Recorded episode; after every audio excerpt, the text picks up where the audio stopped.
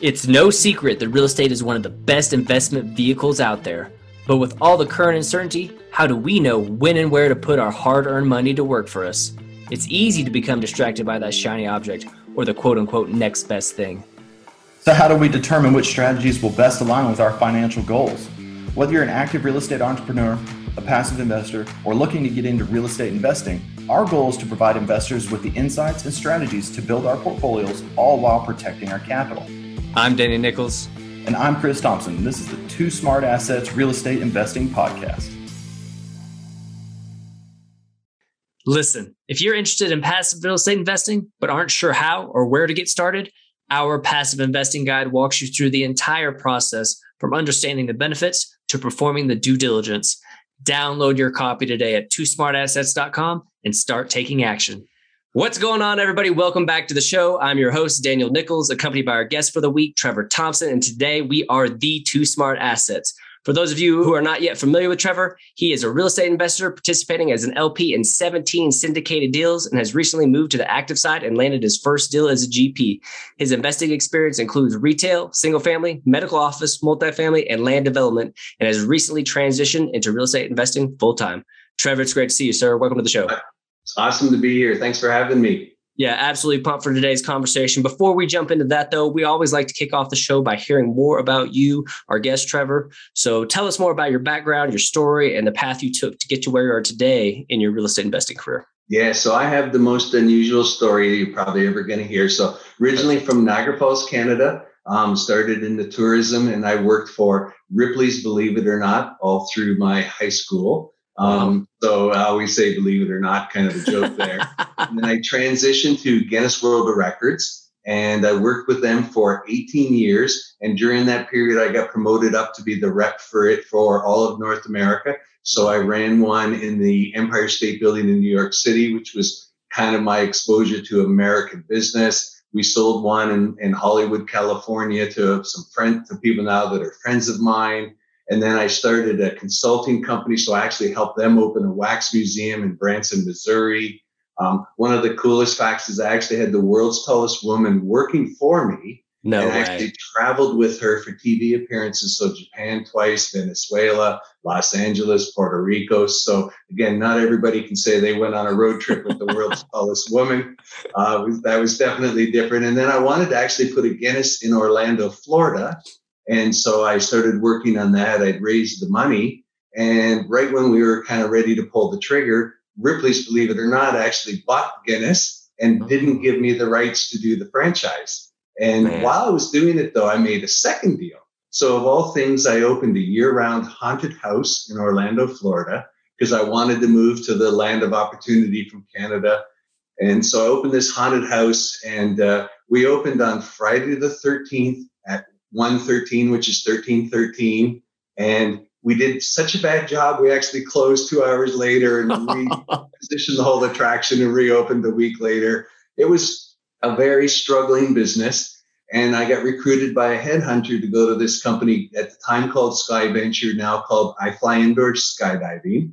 And very interestingly, in our first team meeting, the owner gave everybody a copy of Rich Dad Poor Dad.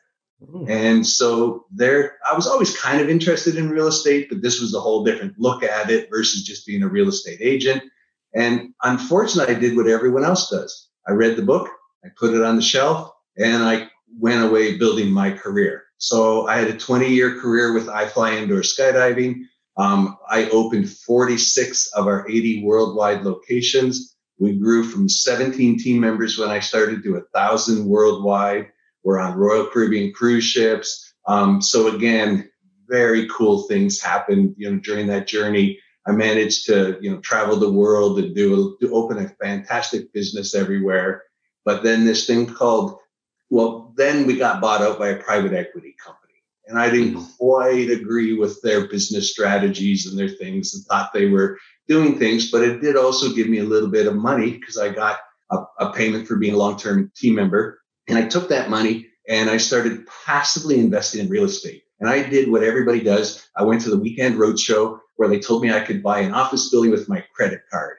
And I went, you know, that doesn't quite sound right. So I finally had a, met a group that sounded a little right. They were Texas based. So I joined and made my first passive real estate investment. We've got some stories about that later, but uh, that turned out to be a very interesting investment. And then since then, I just kept growing, learning, growing, learning, joining different mentor programs. Um, my philosophy, as you mentioned in the intro, was always earn and learn. So I invested in different asset classes, but I also invested with people that would give me the opportunity to help, a little bit more insight, um, which was a little bit unique, but it was uh, something I wanted to do because I wanted to learn as well as earn. Yeah, and you know that's a that's a pretty powerful concept, the the earn and learn concept there. But before we get into that, because I know there's a lot there that we want to touch on, um, you, are absolutely right at the beginning. You have a very interesting background. Uh, yeah. Love to hear that. That's uh, it's very unique. Um, and you know it's it's pretty apparent that you really know how to grow a business, right? And I think that going forward, uh, that's gonna pay dividends in you know becoming an active real estate investor right? Having that mindset. Because yeah. you're going into syndication being an active investor that's a business you know and you got to run it like a business. So having that experience is is going to be great. But so but let's back up even further. You know you went and you found this group. Uh, you know you're interested in real estate investing. You got rich dad poor dad. You got interested in rich, uh, real estate investing. And then you found this group in texas yeah. right? And so you found this group. How were you able to, you know, find this group? If somebody's a re- brand new real estate investor to think about getting real estate investing, what is a, a, good method for them to go out and find a group similar to one maybe you you were a part of there at the beginning? Yeah, so I, I went to a local REIA meeting, um, mm-hmm. thinking, okay, I'm going to try to get involved, and they they were the ones that sponsored the REIA, and then they had single family, uh, you know, because they were mostly a single family group, and there was a lot of people at the REIA. But I heard this thing, commercial real estate and to be honest, I was interested in shopping malls or shopping centers. Mm. I kind of liked them. I thought, okay, that's something I could own, still have my dream job, you know, put a couple of tenants in there. It's still a business, but it's not like uh, the people renting the spaces are doing the active business. I'm just renting the spaces to them. So that's kind of where I first started thinking. Um, but then I found out about this multifamily thing and all of the different assets of it and I started really getting intrigued by it. And uh, I joined this group because I could touch, feel, and see them. They were in, I could go to their meeting. They had a meeting twice a month, and I could see them and meet people. And and even though I'm kind of outgoing, but I'm actually a big introvert, but it helped me, you know. And it was funny. A couple of the people knew that, so they took me into their wing and introduced me to people, and uh, it really built a strong foundation for me. Um, found out later that they're they're experts in single family and not experts in multifamily and things. They're okay, but they weren't, you know, they were a smaller group in that. They were a big group in single family. And so since then I started gravitating out to other educational platforms and kind of trying to bring myself up to date. Um, I consider myself an obsessed learner. So when I start to get into something, I, I just like I soak it all in. Like I did a hundred audible books and 50% of them were real estate in a year and wow. 50% of them were real estate based. Um, you know, on tonight, I'm on three different Zoom meetings. Um, one I'm hosting and it's just, it's kind of crazy, um, how it's developed. Uh, but there's just so much out there to learn and so many people doing it. And I didn't realize it was such a team sport.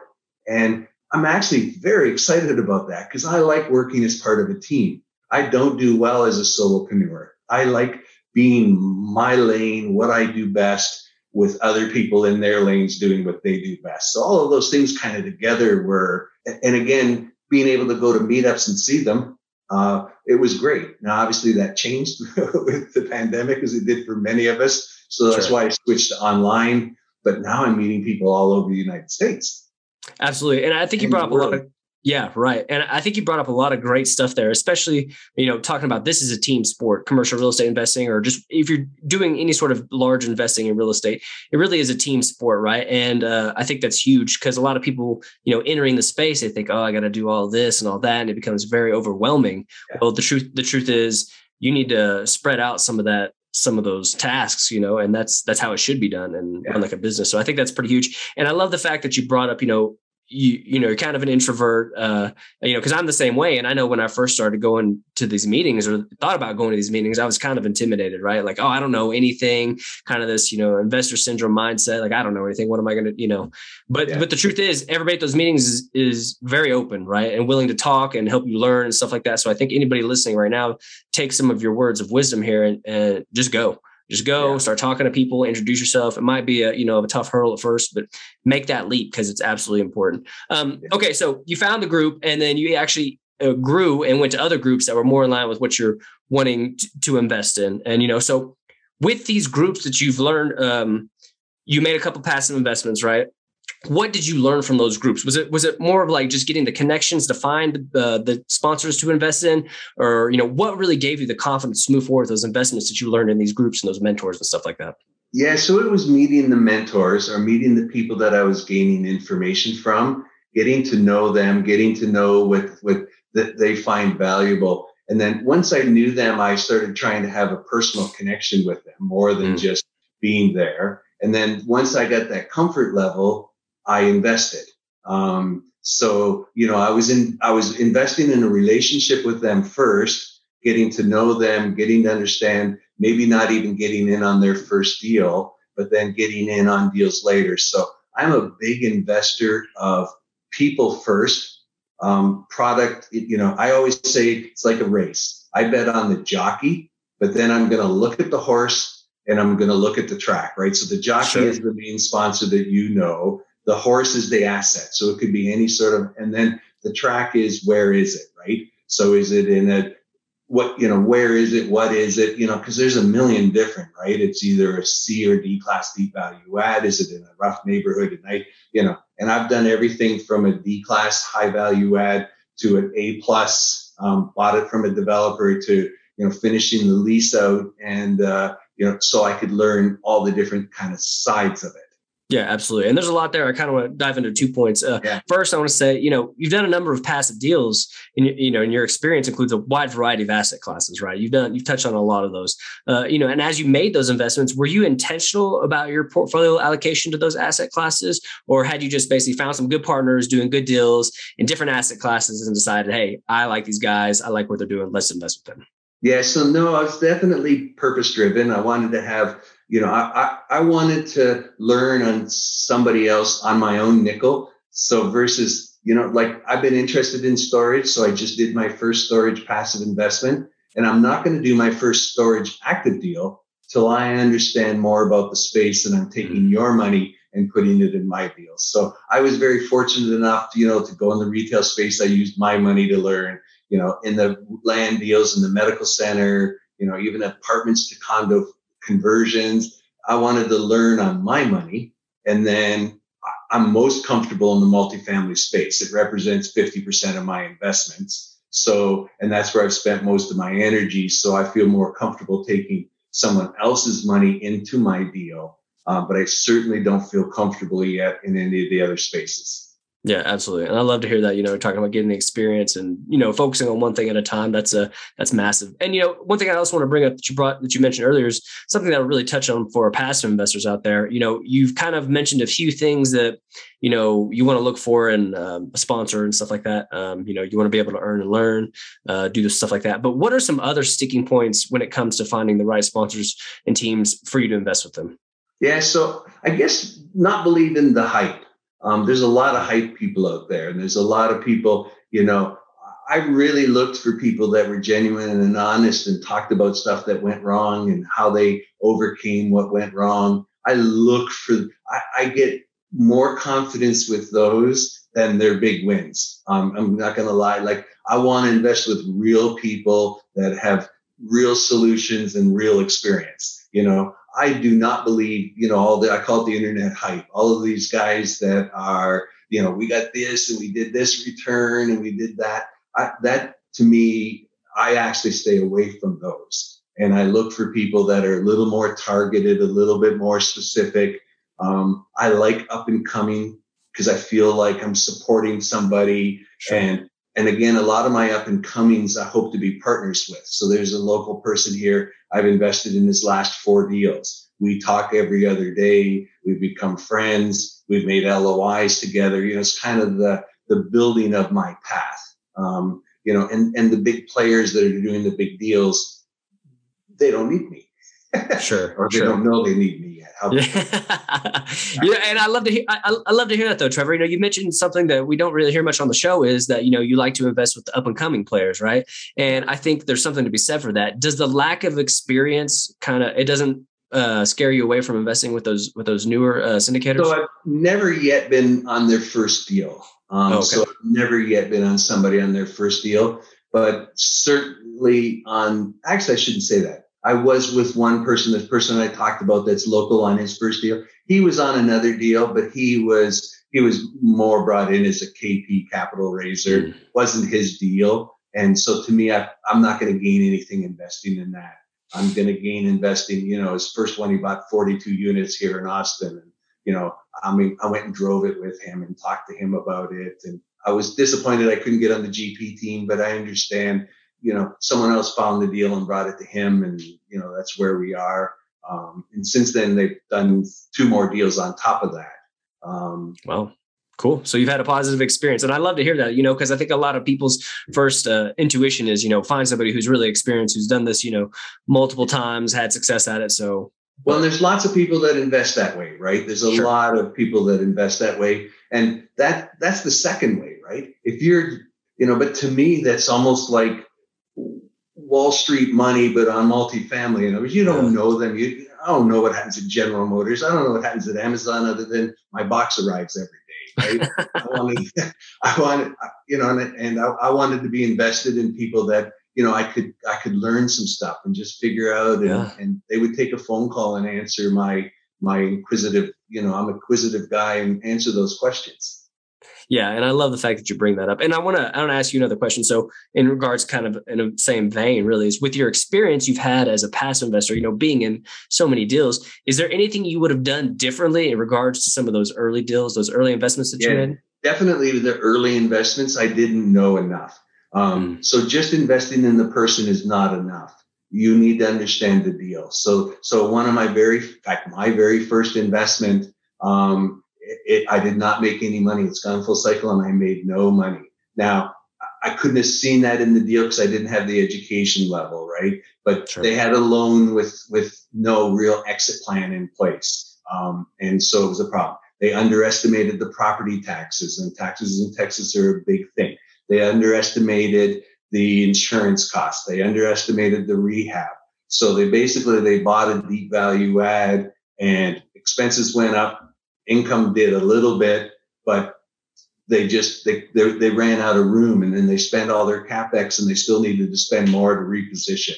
Um, and so now I know more what to look at, right? Like, are the rent bumps reasonable? You know, are the expenses, you know, what have they done? What have they done with taxes? Have they adjusted it? You know, what's their plan? What's their in and out cap rates? I didn't even know. Cap rate took me like two years to actually, it's a silly little thing, but it took me like two years to really understand what in the world is a cap rate, you know? I mean, I watched more videos on cap rates, uh, but I didn't understand that, right? I just, it did, you know, but now I kind of, okay, what's your entry? What's your exit? I know enough to ask those kind of questions. Um, you know, what, what are your rent assumptions? You know, what, and, you know, before, oh, we're hundred dollars under market rent. We're going to go another hundred up with a rent improvement or with a property improvement.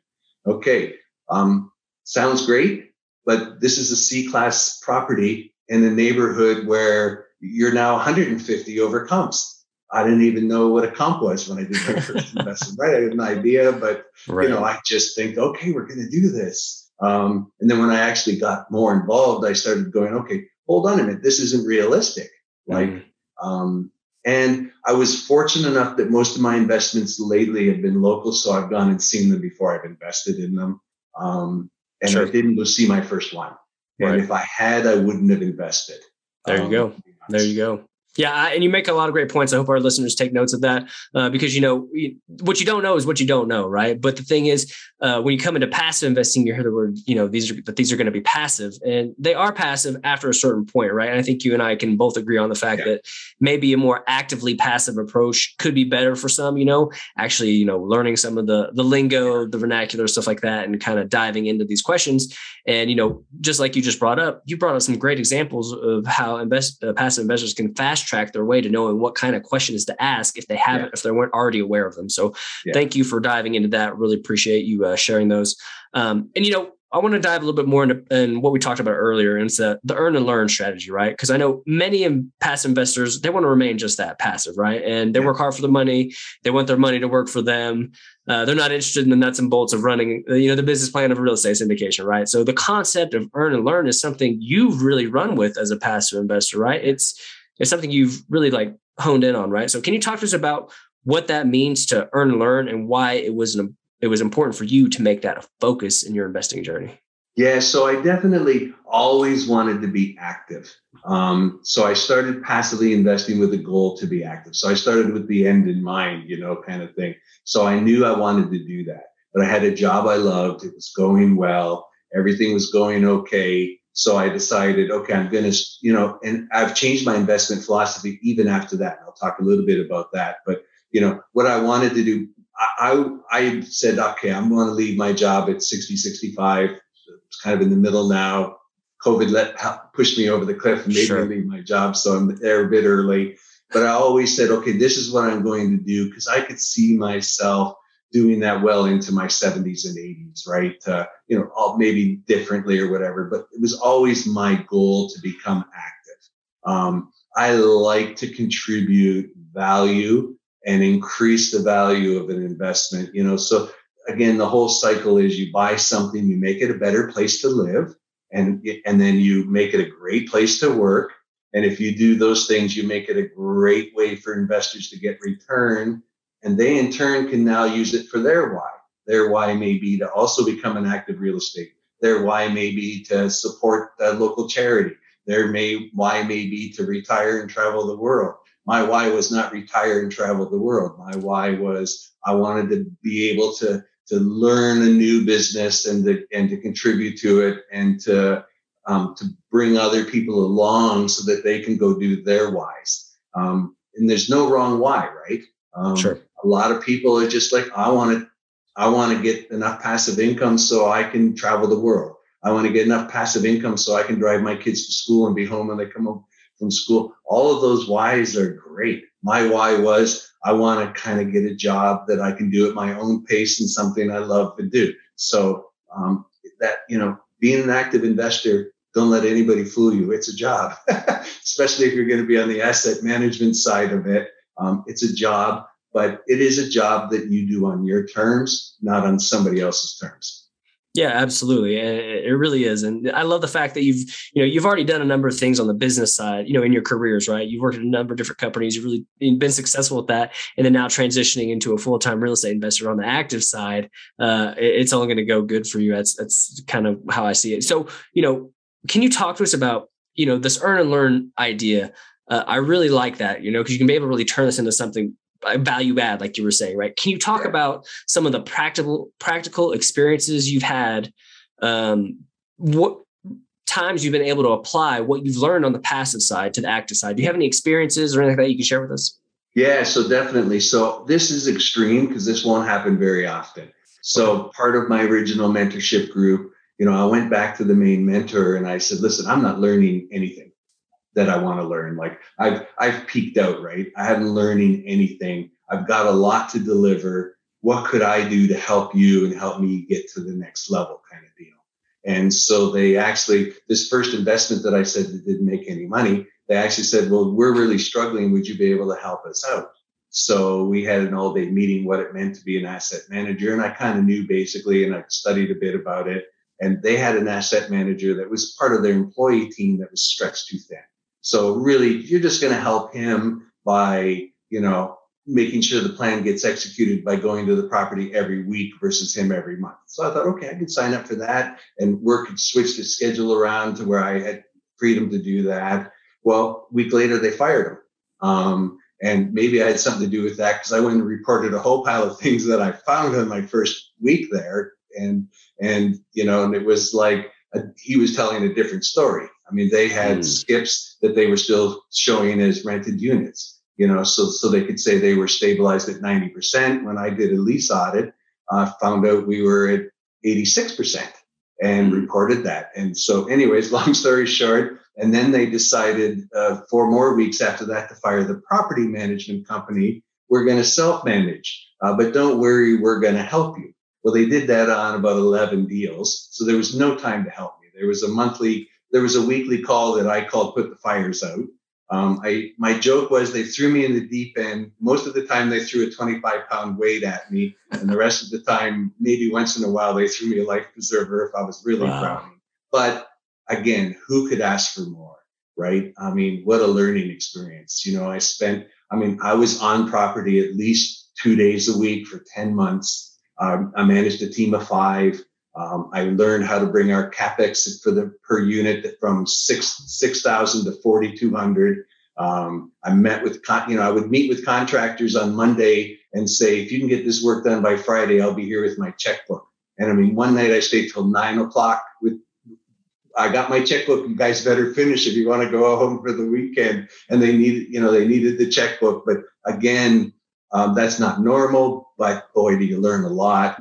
Um, and then, of course, the pandemic happened.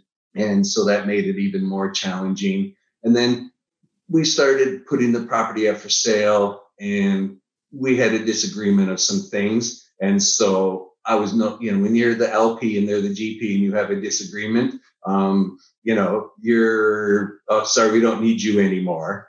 And then unfortunately, the sale fell through and then the product, the property declined more because there was no one really paying attention to it.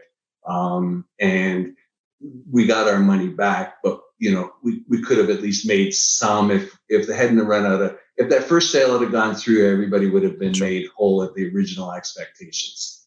Yeah, and that's very unique, right? I don't think a lot of people get that experience. Nobody's going to get that. Right, so right. For you, I have another example of it. So I got on a passive investment. This was I so I was at a D class, which I was told was a C um, trying to reposition it. So I went over to this A plus class, and it was within the same group, some but a more experienced person that joined the group. So I passively invested, but just they were super nice and sharing people. So I just kept reaching out to them. And then I, I'm coming to Dallas. Could I buy you a cup of coffee? And you know those kind of things. And then I kept saying, "Can I help you with anything?"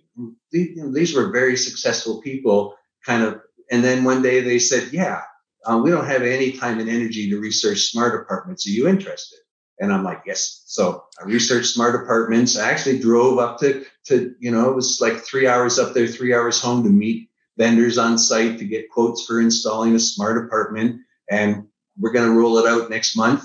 Um, and I'm going to help them do that. And again, that was an earn and learn. Um, I know a lot of, I'm, I'm much smarter uh, looking at smart apartments than I was before. And for me, it was a way to, you know, and they kept saying, well, we want to give you something. I said, you did. I learned. And you will because you're a much more experienced asset operator. So when I need a KP or a sponsor, um, you know I can deliver. And I'm going to come knocking on your door with my deal saying, hey, could you help me?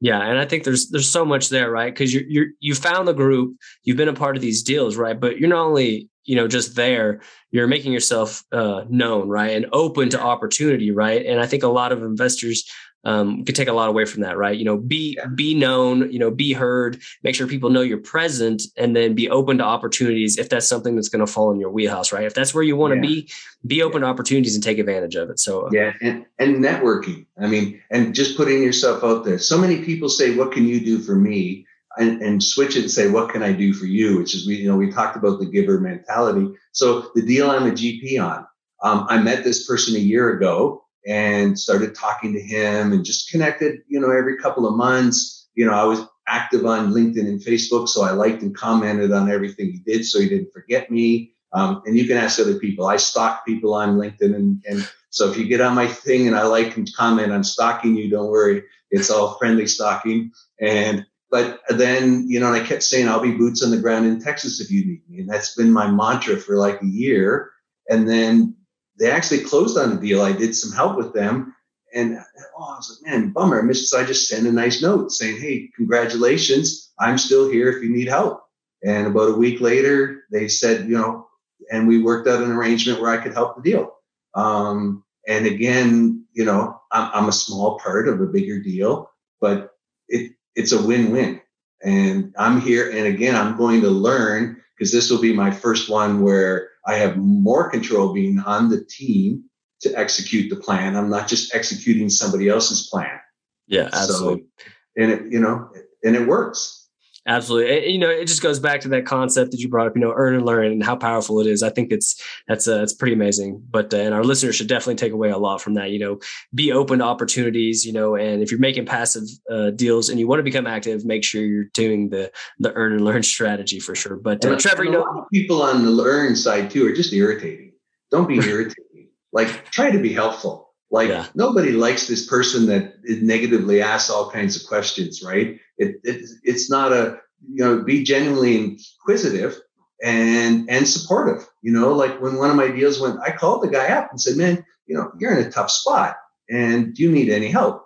And they didn't, but you know, I could have called up and said, "You jerk, you're jeopardizing my investment." Uh, but he just wouldn't take my call the next time, right? Right, right. Absolutely. That's a great, that's a great point, Trevor. You know, it's been a great conversation, Trevor. Really enjoyed getting to learn more about you and, and your experience and your story. Uh, but before we get out of here, what's the best way for our listeners to find out more about you and how they can connect?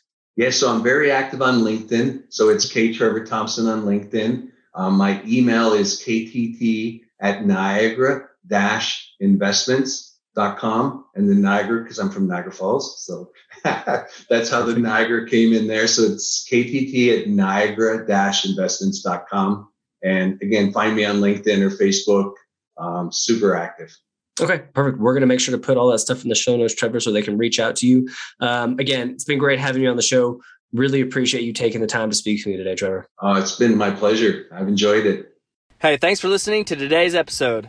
Head over to iTunes to subscribe to the show, and while you're there, we'd really appreciate you leaving a rating and written review.